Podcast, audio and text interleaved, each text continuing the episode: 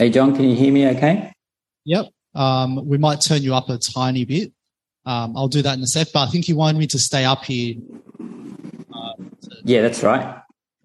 Yeah, a bit of interaction today would be good. Yep. Um, and we might flip the camera around so we can see the audience. If is everyone okay to have camera on them? Anyone? Okay. We'll flip the camera around so Steve can see us. Good morning, everyone. It's good to see you all. Normally doesn't happen.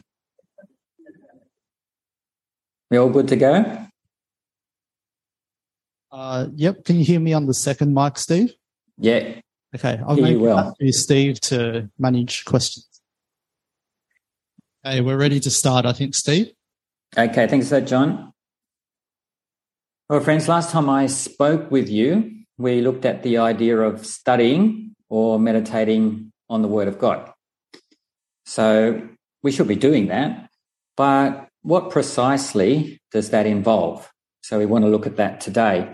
And I want to share with you a model based on personal experience that hopefully can help you to read the Bible in the way that we're supposed to, and that is with care and in some detail. In particular, what are the kind of things that we're supposed to be looking out for when we read God's Word? So I've called this model the CTA model. And it's pretty straightforward, isn't it? So context, text application, CTA. And these are the three main aspects that we need to think about when we read the Bible. And any good model of how to read the Bible must really cover these three main aspects. So, context is basically the background that led to the writing of the text that we're reading. Text is actually the details, the content of the Bible passage that's in front of us. And application is the significance of the text for us today. So CTA. What we want to do today is just look at these aspects in a little bit more detail, and then we'll go through a passage together. And the idea is to apply this model to that passage. So you get a bit of an idea of how it works. Well, then, what are the things we need to consider when it comes to the context of the text? First of all, it's always good to know which book of the Bible our passage belongs to. And then we need to think about the genre of that book. But what is genre? Well, genre is just a fancy word for the type of literature that the book belongs to. And in the Bible, I think there are nine basic genres, or there can be a bit of debate about this. We've got historical narrative, we've got prophecy, law, poetry, proverbs, sermon, philosophical essay, epistle, and apocalypse. So, just to go through some of these, historical narrative is just telling a story about the past. I've got the word epistle there. Epistle is just a fancy name for letters, like the letters that the Apostle Paul wrote. And apocalypse, we've got the book of Revelation, for example, and this is when the author records what he saw and heard, normally in a vision or maybe a series of visions that have been given to him. Any questions about those biblical genres there? Hopefully, it's fairly straightforward. No, no questions. No questions? Well, why do we need to think a little bit about genre? Well, genre, if we know the genre of a book, that can help us to know what to expect as we read. And it can also help us to understand the intention of the author. Now, keep in mind that probably all of the books of the Bible, they tend to be composite genres. So to give you an example here, when we think of the book of Leviticus, we think of law, don't we? All these series of laws. But all of the laws in Leviticus are actually placed within a historical narrative that identifies for us where and when those laws were given to the people of Israel. So even the book of Leviticus, you might say it's law, but it's got historical narrative in there and also some aspects of prophecy too at times. Okay, so we can get this mixture of genres as well. Uh, next question to think about in this context section is the original readers. So, who were the people that the book was originally written for? Now, in this regard, most of the time, I think we don't need to be too specific because often the answer will just be, oh, it was written for Old Covenant Israelites or it was written for Christians. But sometimes, particularly when we're reading from one of the letters in the New Testament, the original readers can be identified with more precision. So, for example, Paul's letter to the Romans was written to who do you think? It was written to the Christian community that lived in Rome at the time that Paul wrote that letter. So, knowing something about the background of the original readers in a situation like that, it's usually very helpful for being able to understand the content of the text that Paul has included in his letter that he's written to those people. Now, we also need to think about the main purpose of the book in which our passage occurs. So, this requires thinking a little bit about the overall message of the book in question. So, for example, I think we could say that the main purpose of the book of Leviticus was to help Old Covenant Israelites know how to be holy and how they could approach God. That's just one example. And finally, when it comes to context, it's always important to think about the location of the book in salvation history. So, what period of history is the book talking about? And I've got a diagram for you here. So, is the content of the book to be located before the Old Covenant age, in the patriarchal age, or maybe even the time of Adam? Is it to be located during the Old Covenant age, at the time of transition from the Old Covenant age to the New Covenant age, or during the New Covenant age? So the location of the content of the book in history will be important for how we apply the content of the passage to us Christians today. Okay, so that's just an overview there of context. Any questions? Um, I have a quick one, Steve. Yep. Um, so the knowing the context, like if you've studied the book before, you know the context. Yeah, that helps definitely. Yes.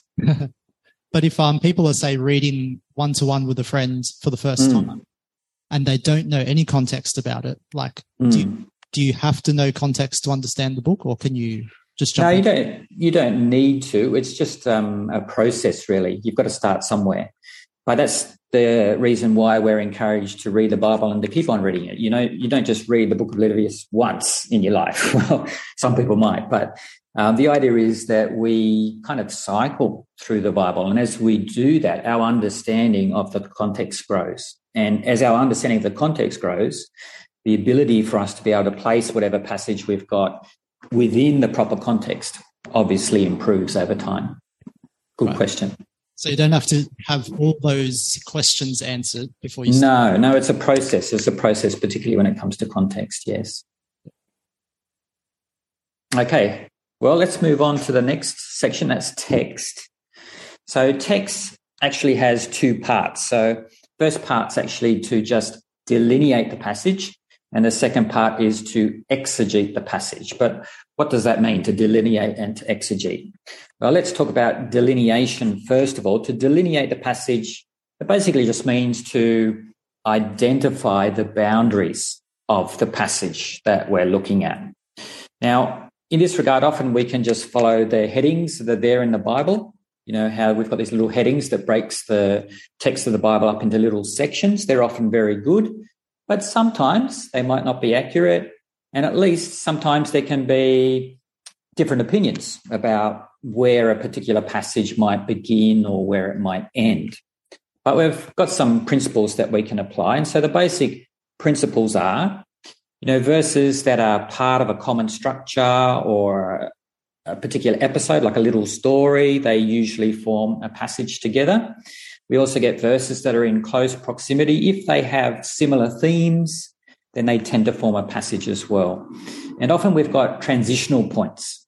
So there might be where one passage moves into another passage. We've got that marked in the text somehow by some kind of transitional language. It can be like a concluding idea or an introducing idea, there's a point of transition right there. So sometimes you've got language like now or after this, after these things, because of this or therefore. Okay, so keep in mind, we really want to be looking at a full passage together and not like a half a passage and mixing it up with a, passage that comes following and so on. So that's delineating the passage, basically just working out where the boundaries of the passage are. So any questions about that? No. No. It's normally fairly straightforward, but there can sometimes be a little bit of debate about, in particular, where we might have points of transition. Anyway, the second part of looking at text is probably really the meat, and you can see there are lots of questions there. And this is exegeting the passage. What do we mean by that? Well, to exegete basically means to bring out the meaning of something. So by exegeting the passage, what we want to do, we want to discover the meaning of the text in terms of what the author intended for us to understand. And so this is the key part of what we need to do when reading and understanding the Bible. And I've put the kind of steps that we need to go through, I've put them in question form here. So let's just go through these briefly. So, first of all, are there any words, phrases, or ideas in the text that might require research in order to understand? Okay, so there might be things in there that you're not sure about. So, this concept of the Son of Man, what does that mean? Well, you might need to do a bit of research. So, things you can do include searching for similar words or ideas elsewhere in the Bible. Just use your search function if you've got the Bible electronically. Or perhaps we can consult a Bible dictionary or a commentary on the text if it's something that we really need to know but we're not sure about. And then we should consider things like okay, the start of the passage. Is it emphasizing anything? The end of the passage. Is it emphasizing anything? Is there something in the conclusion that we need to pay attention to? What about the overall structure of the passage? Is it emphasizing anything? What about repetition? Is that emphasizing anything? Uh, do we get any unexpected details or sort of like extra information that didn't really need to be there, but the author has given it to us? Now, these unexpected details, they're great for getting insight into what the author wants us to understand. And then we need to consider themes. So, are there any key ideas or themes of the book that appear in the passage? And also, what about the Bible as a whole? Are there any key ideas or themes from the Bible that we can see there in the passage? And then the final step in the process of exegeting the text, it's using the details of the content of the text that we've sort of ascertained through asking all of those questions. And then what we want to do is try to think about, okay, what's the main idea that's being expressed in the passage? And this is a very important point because so often people they read a, pas- a, passage in the bible but they don't really think about okay what's the main idea that's being expressed here? You know often we just take a detail here a detail there and kind of run with it but we really need to ask the question okay what's the big idea? What's the main idea that the author wants us to take away from this passage?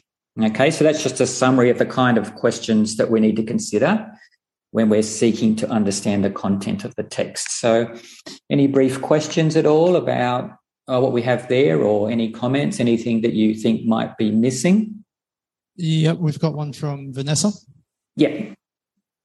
How do you know if you've found the right meaning? Because, like, say some people or some Christians or churches, they take, you know, like David Stones and they kind of put like things to the stuff, each rock kind of thing. But it's like, do we, how do we know, is that the right way of reading that passage? You know, David and Goliath.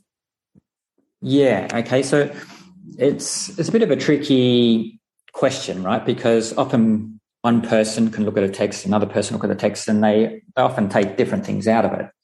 And often those things can be legitimate, but the problem is, and this sometimes happens with sermons too. You like, I might be listening to a sermon and the, the preacher takes a little detail out of a text and that might be okay. But in a way, maybe the preacher hasn't really looked at what's the main idea. So the issue is it, it's not so much what detail you pull out, but if you're pulling out a detail which you then take out of context and apply, that's where there are problems. Okay. So the idea of understanding the context and also the idea about the themes of the book and the themes of the Bible as a whole. Okay. When we read a particular passage, we have to see it in context. So we need to know a little bit about the background. That helps to give us a bit of guidance as to what we're seeing and how we'll apply it. And the same thing with looking at the themes of the book, the themes of the Bible. That's a kind of control that helps guide us in what we should be seeing in the text. Does that make sense? Yep. Yep. Nods, yes. Um, I might just add to that, Steve, as well. Um, you don't always have to get the main idea. Uh, tell me if you agree or not, because um, like say you might be reading the Bible with your friend and something's happening in your life, and the passage isn't really talking about that, but it's got a little bit to say. It's a sub idea or something. Yeah. It's okay for you to like kind of come away with that without, um, even though it's not the main idea. Would you agree with that or? Yeah, yeah, I agree with that. Like we will look in the application section. I would say ideally what we're wanting to do is to discover the main idea but we're also looking out for subordinate ideas as well. And often it's these subordinate ideas that might jump out and hit someone. And it might be relevant to them in their life at that moment in time. So that's what they run with. Okay. But to be more precise, we actually want to get to the main idea. Really, that's the ideal. It's a bit like when you're talking to someone, right? They might say something and you hear it, but it's only a minor detail. The main idea of what they wanted to communicate, if that doesn't come across, in a way, there's been a bit of a miscommunication at that point. Okay. So the ideal is we think about the main idea as well as seeing what are the subordinate ideas. Okay.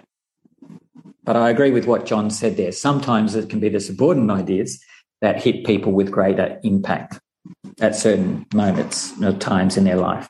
Yeah. What a question. I have a follow up question. Yeah.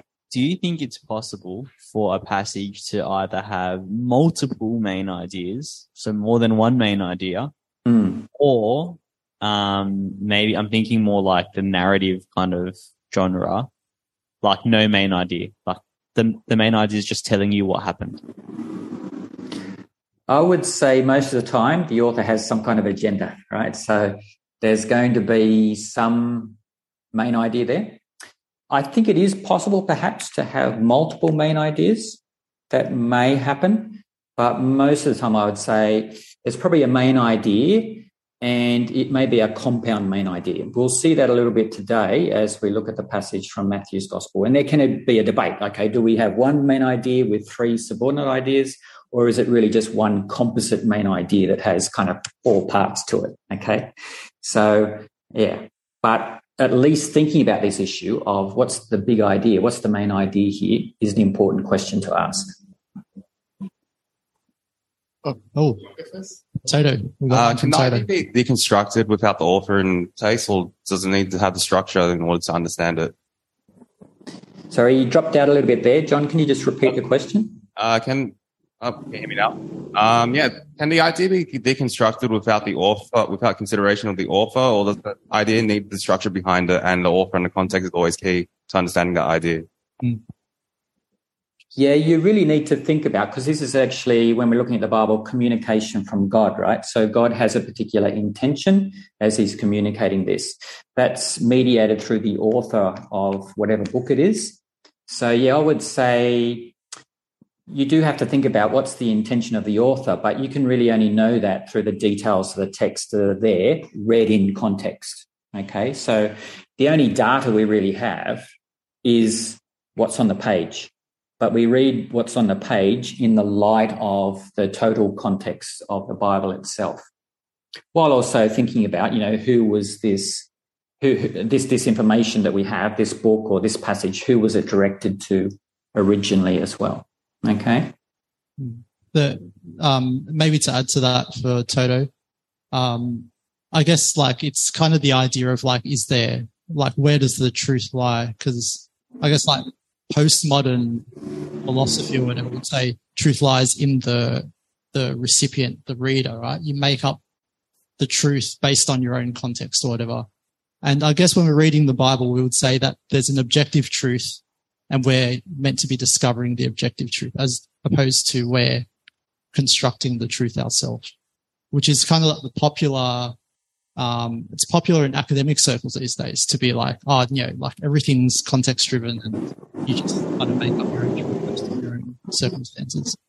Um, is that, is that maybe where you're getting to with the question, Toto?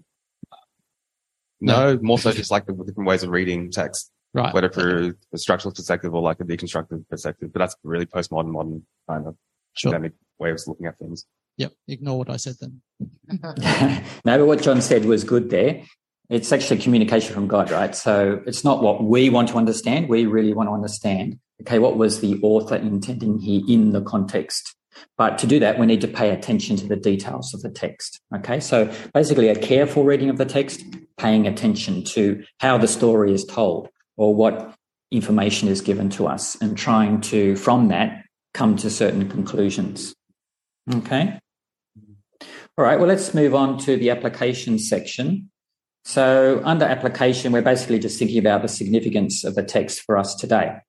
So, and this is where we come in. What's the main idea of the passage? There should always be some main idea, and there might also be some subordinate ideas. So, it's interesting thinking about how does the main idea link in with any subordinate ideas that are there.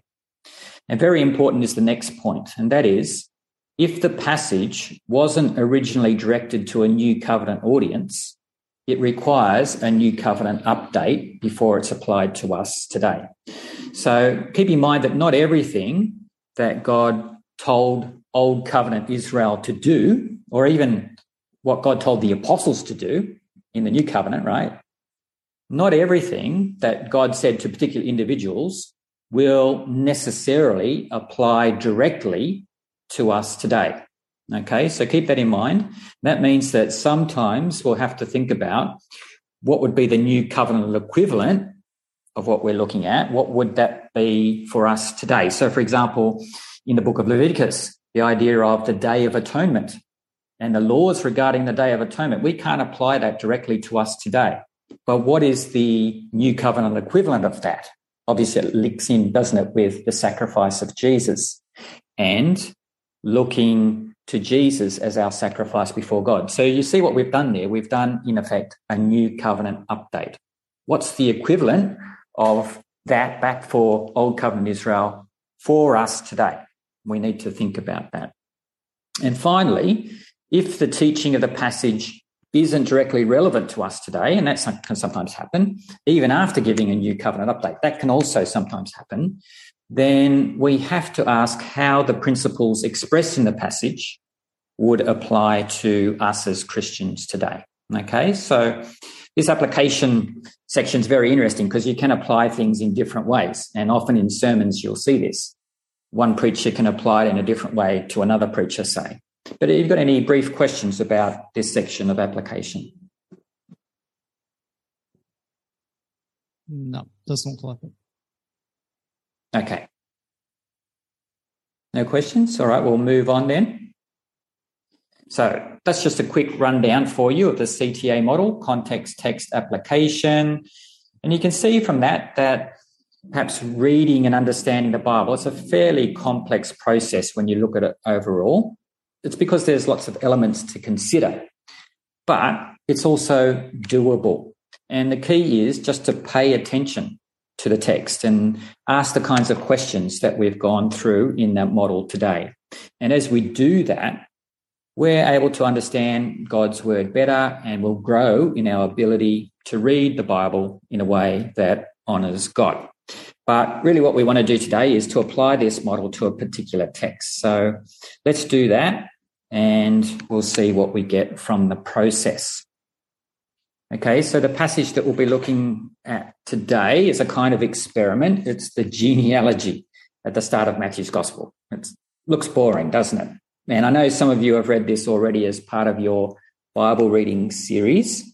And I also noticed some good discussion online about this particular passage. So that's why I've chosen it.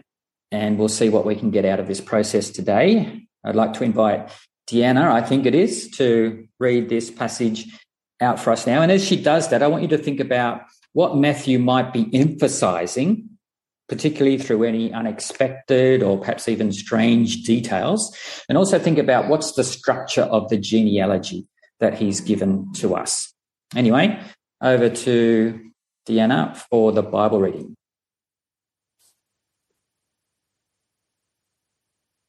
This is the genealogy of Jesus the Messiah, the son of David, the son of Abraham. Abraham was the father of Isaac, Isaac the father of Jacob, Jacob the father of Judah and his brothers, Judah the father of Perez and Zerah, whose mother was Tamar, Perez the father of Hezron, Hezron the father of Ram, Ram the father of Aminadab, Aminadab the father of Nahshon, Nahshon the father of Sol- Salmon the father of Boaz, whose mother was Rahab, Boaz the father of Obed, whose mother was Ruth, Obed the father of Jesse, and Jesse the father of, of King David. David was the father of Solomon, whose mother who had uh, whose mother had been Uriah's wife. Solomon the father of Rehoboam, Rehoboam the father of Abijah, Abijah the father of Asa, Asa the father of Jehoshaphat, Jehoshaphat the father of Jehoram, Jehoram the father of Uzziah, Uzziah the father of Jotham, Jotham the father of Ahaz, Ahaz the father of Hezekiah, Hezekiah the father of Manasseh, Manasseh the father of Amon, Amon the father of Josiah, Josiah the father of Jeconiah, and his brothers at the time of the exile to Babylon. After the exile to Babylon, Jeconiah was the father of Shealtiel, Shealtiel the father of Zerubbabel, Zerubbabel the father of Abihud, Abihud the father of Eliakim, Eliakim the father of Azor, Azor the father of Zadok, Zadok the father of Achim, Achim the father of Elihud, Elihud the father of Eleazar, Eleazar the father of Mathan, Mathan the father of Jacob, and Jacob the father of Joseph, the husband of Mary, and Mary was the mother of Jesus, who was called the Messiah. Thus were 14 generation is from Abraham to David, 14 from David to exile to Babylon, and 14 from exile to the Messiah. Okay, thanks for Deanna. All right, so let's just apply this model, the CTA model, to this particular text. So we start off with context. So basically, I'll just ask the questions and I want you to give me most of the answers. Okay, so what book is the passage in? Yep, Matthew, they got it. Yep, pretty straightforward. What about the genre of the book?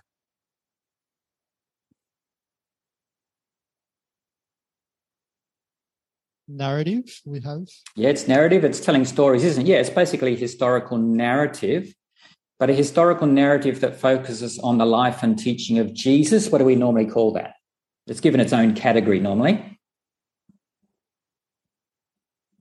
Yeah, gospel. Gospel. Gospel, that's right. Yeah, we normally call it a gospel, but it's basically just a historical narrative of Jesus' life. Okay. Now, what would you say is the main purpose of the book of Matthew, just from your general knowledge of the book? Uh, Brendan said, let people know about the life of Jesus. Yeah, okay, that's pretty straightforward. And most of the Gospels are actually like this. The main purpose of them is to present the key events in Jesus' life and teaching, but with a view to showing people that Jesus is the Christ, right? So they normally have an agenda like that. That's to present Jesus as being the Messiah, okay? Now, where is the book located in salvation history? This is an interesting one, this one. Is it Old Covenant, New Covenant, or what would you say? Yeah. Sorry, what was that? Oh, New Covenant. New Covenant. Is it New Covenant? When did the New Oh, Covenant oh, start? Blowing my mind, Steve. that's a good. That's a good point. That's a good point. When did the New Covenant actually start? What did people say about that? When Jesus died. Yeah, remember the cross is the transition point from the old covenant to the new. Okay, the cross symbolizes the end of the old covenant, and the resurrection is the start of the new covenant. So, what would you say? This book is located in. Old testimony. Like, yeah, a bit of both, I guess. Like, at, right at the end, it's Covenant. new, and then it's like, Yeah. Yeah, it's right at the transition point. Okay. So it's it's right at the end of the old covenant for the most part. but as it's transitioning into the new. And that's significant to keep in mind because there might be some things that Jesus says that are directed more to the old covenant situation than the coming new covenant. You know, there, there can sometimes be that. There can be Jewish elements, right? That he might be, because he's interacting with a Jewish audience, that might not necessarily apply directly to us today. So just keep that in mind. Okay. All straightforward there. That's that's yeah. really just context there, you know. So it's it's mm-hmm. fairly straightforward, hopefully. All right, then. Well, let's move now to the text, and this is where it gets more interesting. Maybe we can say a bit more detail. In terms of delineating the passage, I don't think there's a big issue here. The only real issue is where the genealogy ends. And I think we can say that verse 18 is a transition point. Okay, because verse 18 introduces something. It starts off with the words, the birth of Jesus Christ was like this, and then we get the details about how Jesus was born. So you can see verse 18 is moving on to a new section. So that means that verses 1 to 17, they fit well together as a unit. It's the genealogy introducing Jesus to us at the start of Matthew's gospel. Okay. All right, then. Well, what about the details of the text itself? Well, let's go through the process. So, the first thing to think about is are there any words, phrases, or ideas that might require research in order to understand? Okay, what do you think about this one? From the passage, you can go to the next slide here. Uh, Brendan said all the people. all the people, yeah. You might want to do some research on these individuals. Some of them, though, we might not be able to find much about. Yeah, but think about what are the. We don't really need necessarily to know, okay, who was Zadok, who was Abiud, right? But who are, or what are some key ideas that are mentioned in the text that we need to find out more about? And the only ones I've got there is, for example, Christ. Are you sure what this word Christ means. Okay, you might need to do a little bit of research about that. Uh, the only other thing that I think might require a bit of research really is exile. Okay, it mentions the exile to Babylon, doesn't it? Maybe you don't know much about the exile to Babylon, so you might want to find out a little bit more about that. And of course, there are lots of individuals there you might be interested in. Maybe you want to find out who Zadok is, but you don't necessarily need to know who Zadok was in order to get the main idea of, of this particular passage. Okay. All right. Uh, question from Brent. Yeah, sorry, John. Uh, just a question from Bren. I understand hmm. what you're saying, but like, I'm coming to the the passage, the lens of like, I'm just reading the Bible for the first time, so I don't know anything. How would you know that you don't need to look at every everyone? Because like, if you're reading a kind of book I guess you would, the natural inclination would be like, I need to know who these people are. They're talking about them. So yeah, true. Well, this is where it's a process, isn't it? It's a process. It's a bit of trial and error, really. You've got to start somewhere, like I said before. And so some people coming at this text for the first time, they might be overwhelmed. Say, who are these people? Okay. But partly, hopefully, they would be maybe part of a Christian community or have a Christian friend say, it might be our job to help them to say, okay, yeah, there are lots of people here, lots of details, but what are we meant to focus on? And in fact, the author will give us little clues as to what we're meant to focus on as we particularly reach the end of the passage. All right. So, yeah, it's a bit of trial and error, really, hit and miss. It's a journey. And so sometimes it takes time to be able to work out, okay, what are we meant to be focusing in on here? Okay. I would say to that person, just start reading, start reading, keep reading. And as you do that, and as you come back and read it again, you'll understand more. Yeah, I think um, just to emphasize that last point that you made, Steve, like you don't have to get it all the first read through. Like you might get 1% on your first read through or 10%. Yeah. Yep. Fine. As long as you're learning something about God through the text. But over time, what we want to do is to become more precise. All right, next question. Does the start of the passage emphasize anything? Right? If you're paying attention, you will see what the author is emphasizing. What do you think on this one? Okay, you can move on to the next slide. Uh, Jesus is the answer. It's emphasizing. Well, it does mention Jesus, right? So that's important. I didn't have that highlighted here, but maybe we should have that highlighted in red or something because, yeah, it's something about Jesus, isn't it? Hmm. But what else do we get at the start? We get Jesus. We also get this concept of the Christ, plus two other little bits of information. Yeah, David. Yeah. Yeah, genealogy.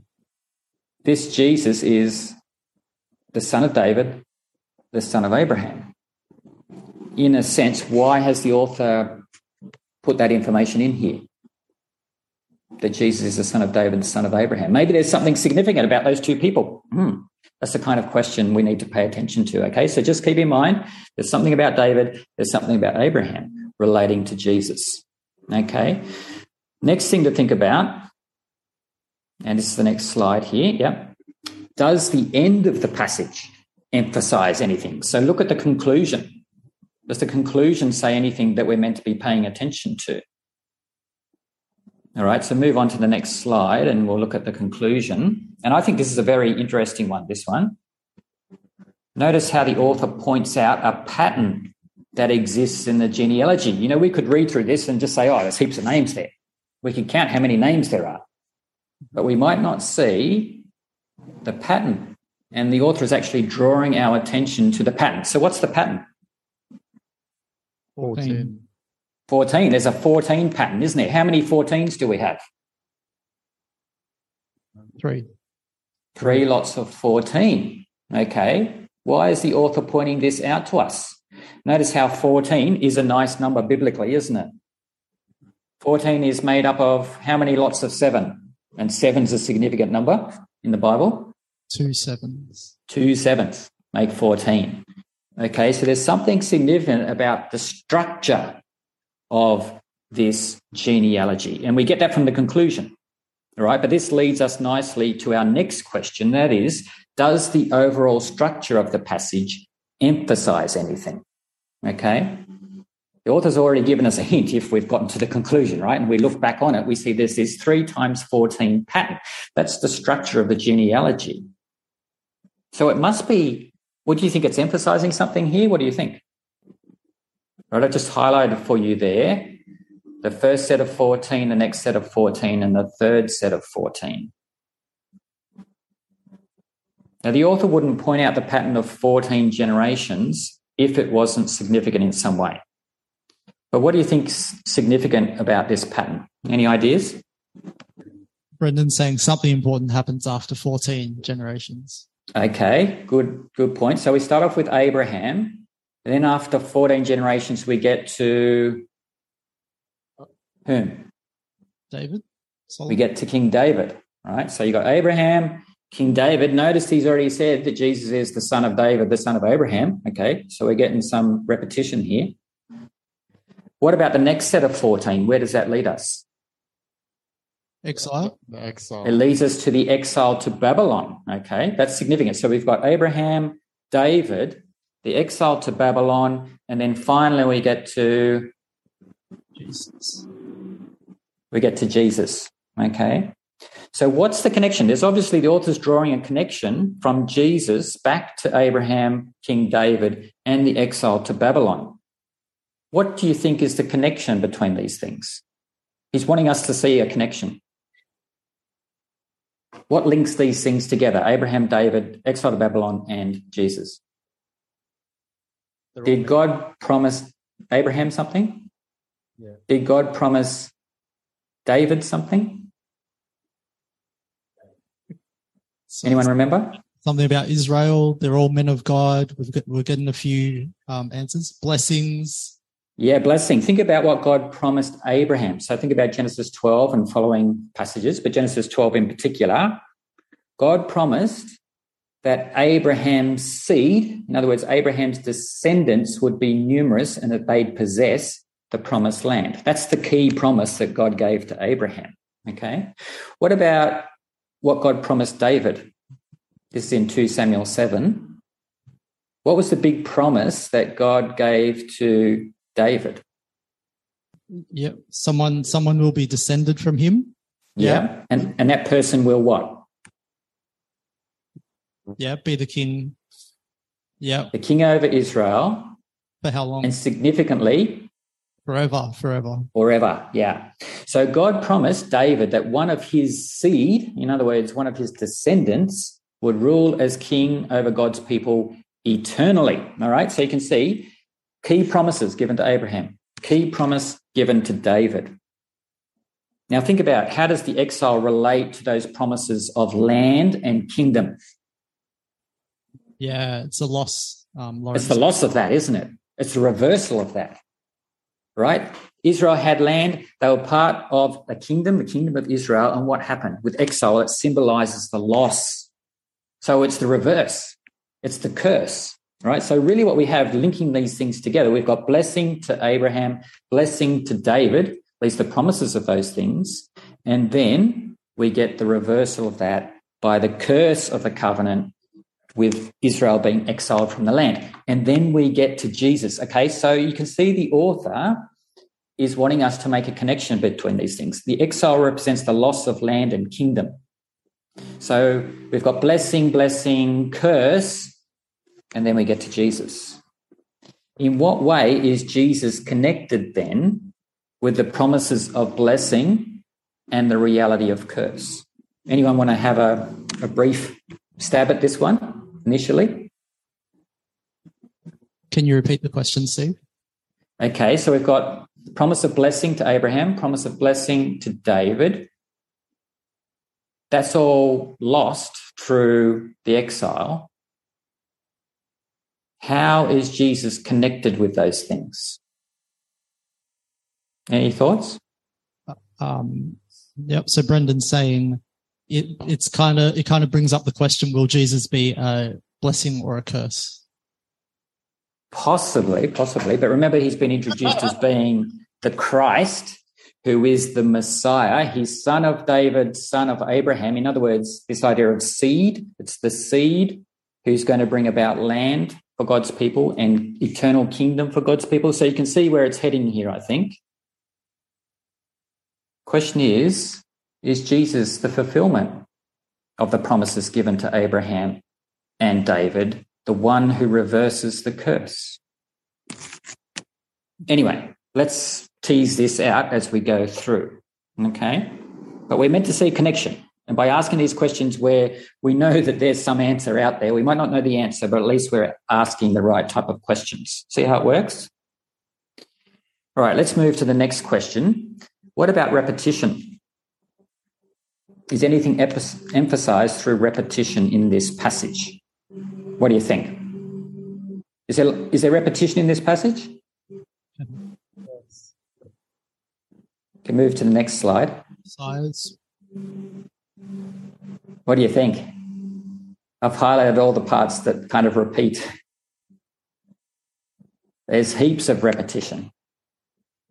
All right, we get the word Christ mentioned three times. We get the word David mentioned five times. We get Abraham mentioned three times. Obviously, the phrase the father of is repeated many, many times because it's a genealogy. But significantly, we also have the phrase instead of the father of, we've got what's the kind of opposite to that? We have the phrase whose mother was how many times? Oh, oh, sorry. I was just listening. I didn't. I forgot you can't hear Steve. Um, four times. Four times. Four times. Yeah, four times. Well, that's interesting, isn't it? Whoa, why have we got mothers? You know, four at least four mothers appearing, and then you get Mary at the end as well. What about the phrase "the exile to Babylon"? That occurs three times, along with one mention of the exile. So you could say four times altogether. The exile to Babylon is mentioned, and obviously we get the number fourteen being mentioned three times. So there's something significant about, you know, when we see repetition like this, we're meant to be thinking, okay, what's being emphasized here? And I think we could say, well, the idea of Christ, the idea of David, the idea of Abraham, the idea of exile, and also 14. And significantly also, I wouldn't really say, you know, father of, because that's expected in the genealogy, but you've got four times whose mother was. Think about that there might be something significant there. All right.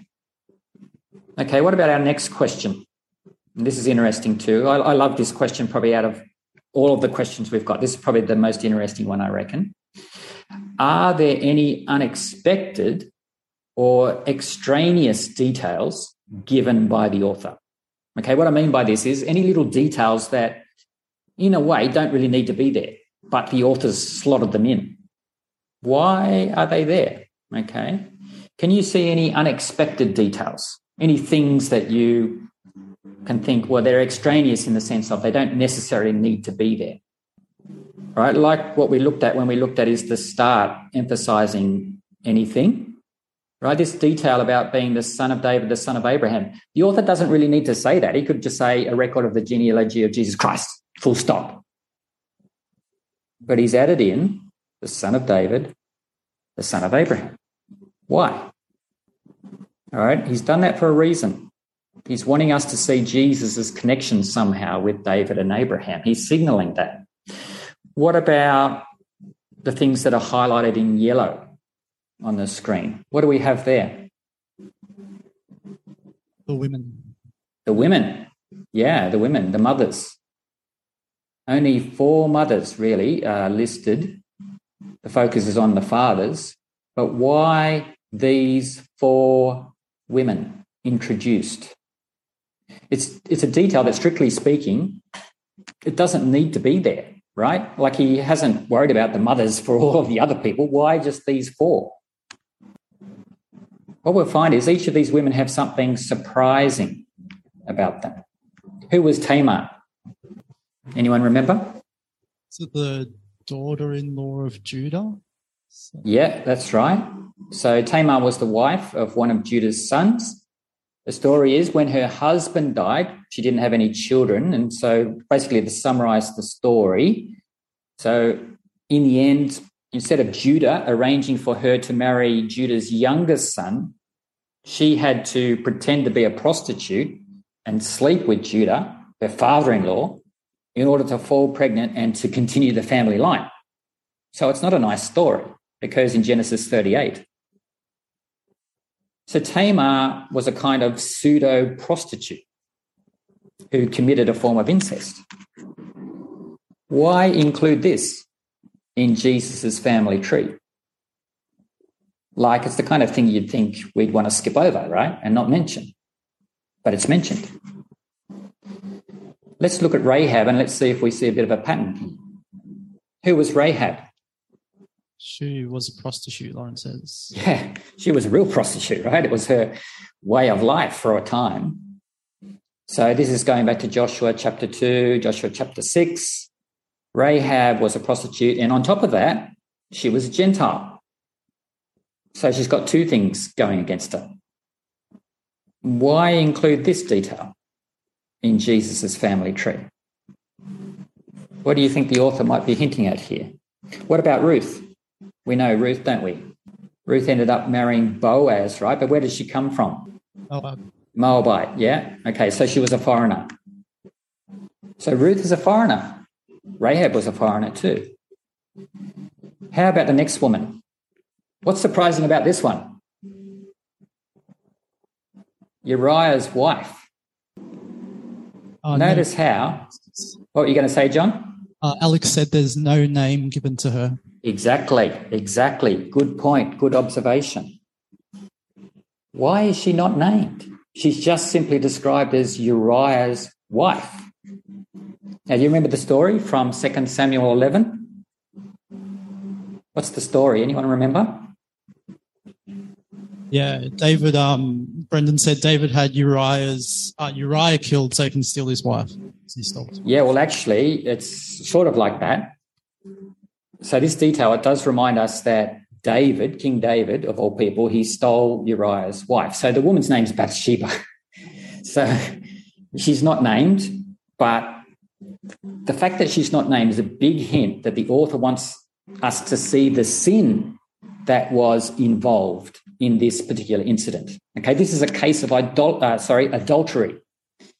And after David got Bathsheba pregnant, so there's adultery there, he tried to cover up the fact. And when that failed, he basically organized things so that Uriah would die in battle. Okay, so this incident was a great moral failure on the part of David. we've got adultery, we've got murder.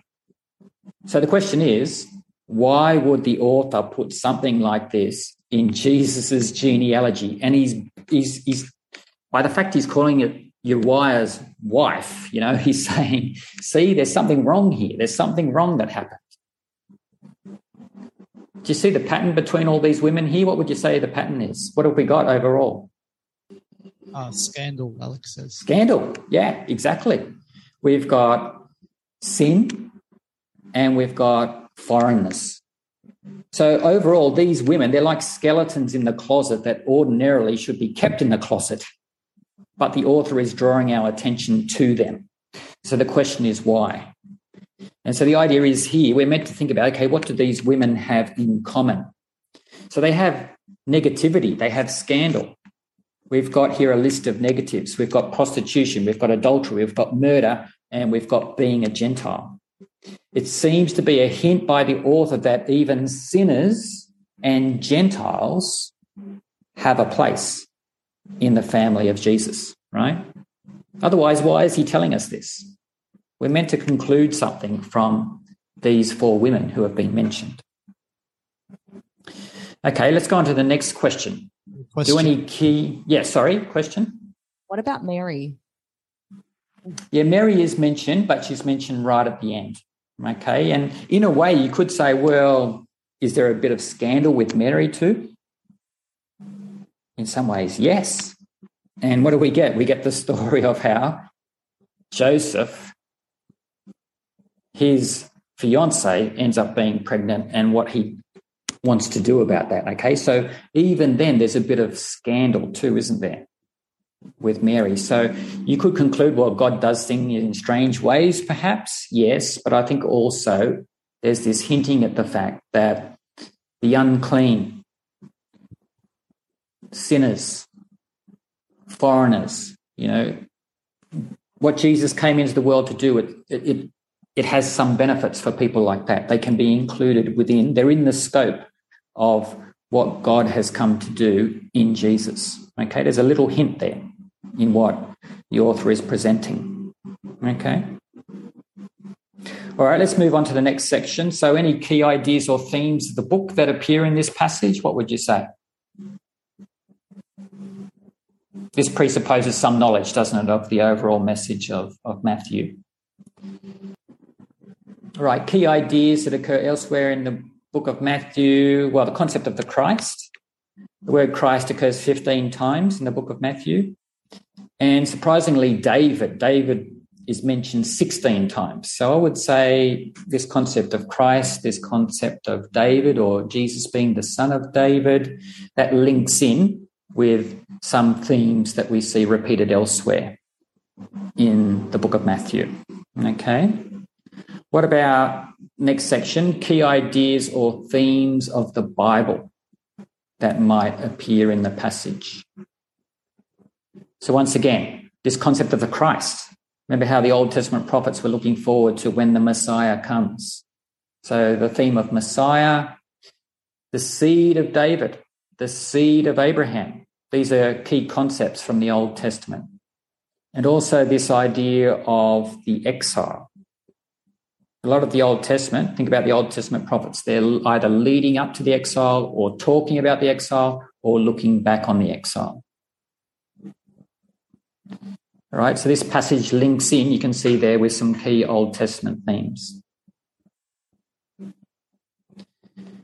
All right, then let's move on to what I think is probably the most important question to ask when we're looking at the text, and that is given all of the above, given everything that we've looked at, can we discover something about what the main idea expressed in the passage might be. And so basically to do this, what we need to do, we need to think about all of what's been emphasized previously, everything that we've seen, and try and synthesize that into an overall message. Okay, so just going through what we've seen, we've seen in this passage, we've seen the idea of Jesus Christ, son of David, son of Abraham, connecting in with the exile to Babylon. We've also got the four women who represent sin and foreignness, being a Gentile. So, what do you think? Trying to put all of this together, any way we can do this? Do you think? Um, Steve, just uh, before that question's answered, just keeping an eye on time, we'll probably have Yeah. to wrap up soon-ish. Yep, we're getting close to the end. Like the climax, so I don't want to interrupt much. No, that's fine. That's fine. All right. Well, basically, this is what I think it leads to. So I would say, and this is next slide, the message of the genealogy is Jesus is the Christ, the one who fulfills the promises of blessing to David and Abraham. Okay, because the genealogy shows us this that Jesus is the seed of both David and Abraham. And Jesus is also the one who reverses the curse of the exile. And the wonderful thing is, as hinted at through the four women, Jesus brings in blessing and reverses the curse for everyone, regardless of background. Okay, so it doesn't matter if you're a sinner or a foreigner, there's a place in Jesus' kingdom for everyone, regardless of their background. So I think overall, I would say, okay, that's the main idea of the genealogy. And it's actually a wonderful message that's communicated in an interesting way. Okay, so this brings us to our final step. So not long to go now, and that's the application section. So the only issue here is, okay, is that one main idea, everything that I said there, or do we have one main idea with three subordinate ideas? And you can argue either way, but the main part of the main idea, if you want to say, is really the idea that Jesus is the Christ. But you can see how he's linked in with Abraham and David. He's the one who fulfills the promises of blessing to them. He reverses the curse of the exile for everyone. Okay? So basically, what I've tried to do is just integrate them into just one big idea there, but you could split them off with some being subordinate ideas. So the next part is very important. Is there any sense in which this is not directed to new covenant readers? Do we need to apply a new covenant update here, do you think, before applying the main idea or any subordinate ideas? Saying no, Steve. Yeah, no, yeah, Jesus is the Christ. That's a very new covenant message. In fact, it's the core message of the gospel. So, uh, final thing is, is there anything that's not relevant here that we need to take the principles of to apply? And obviously, I would say, well, this message is still relevant.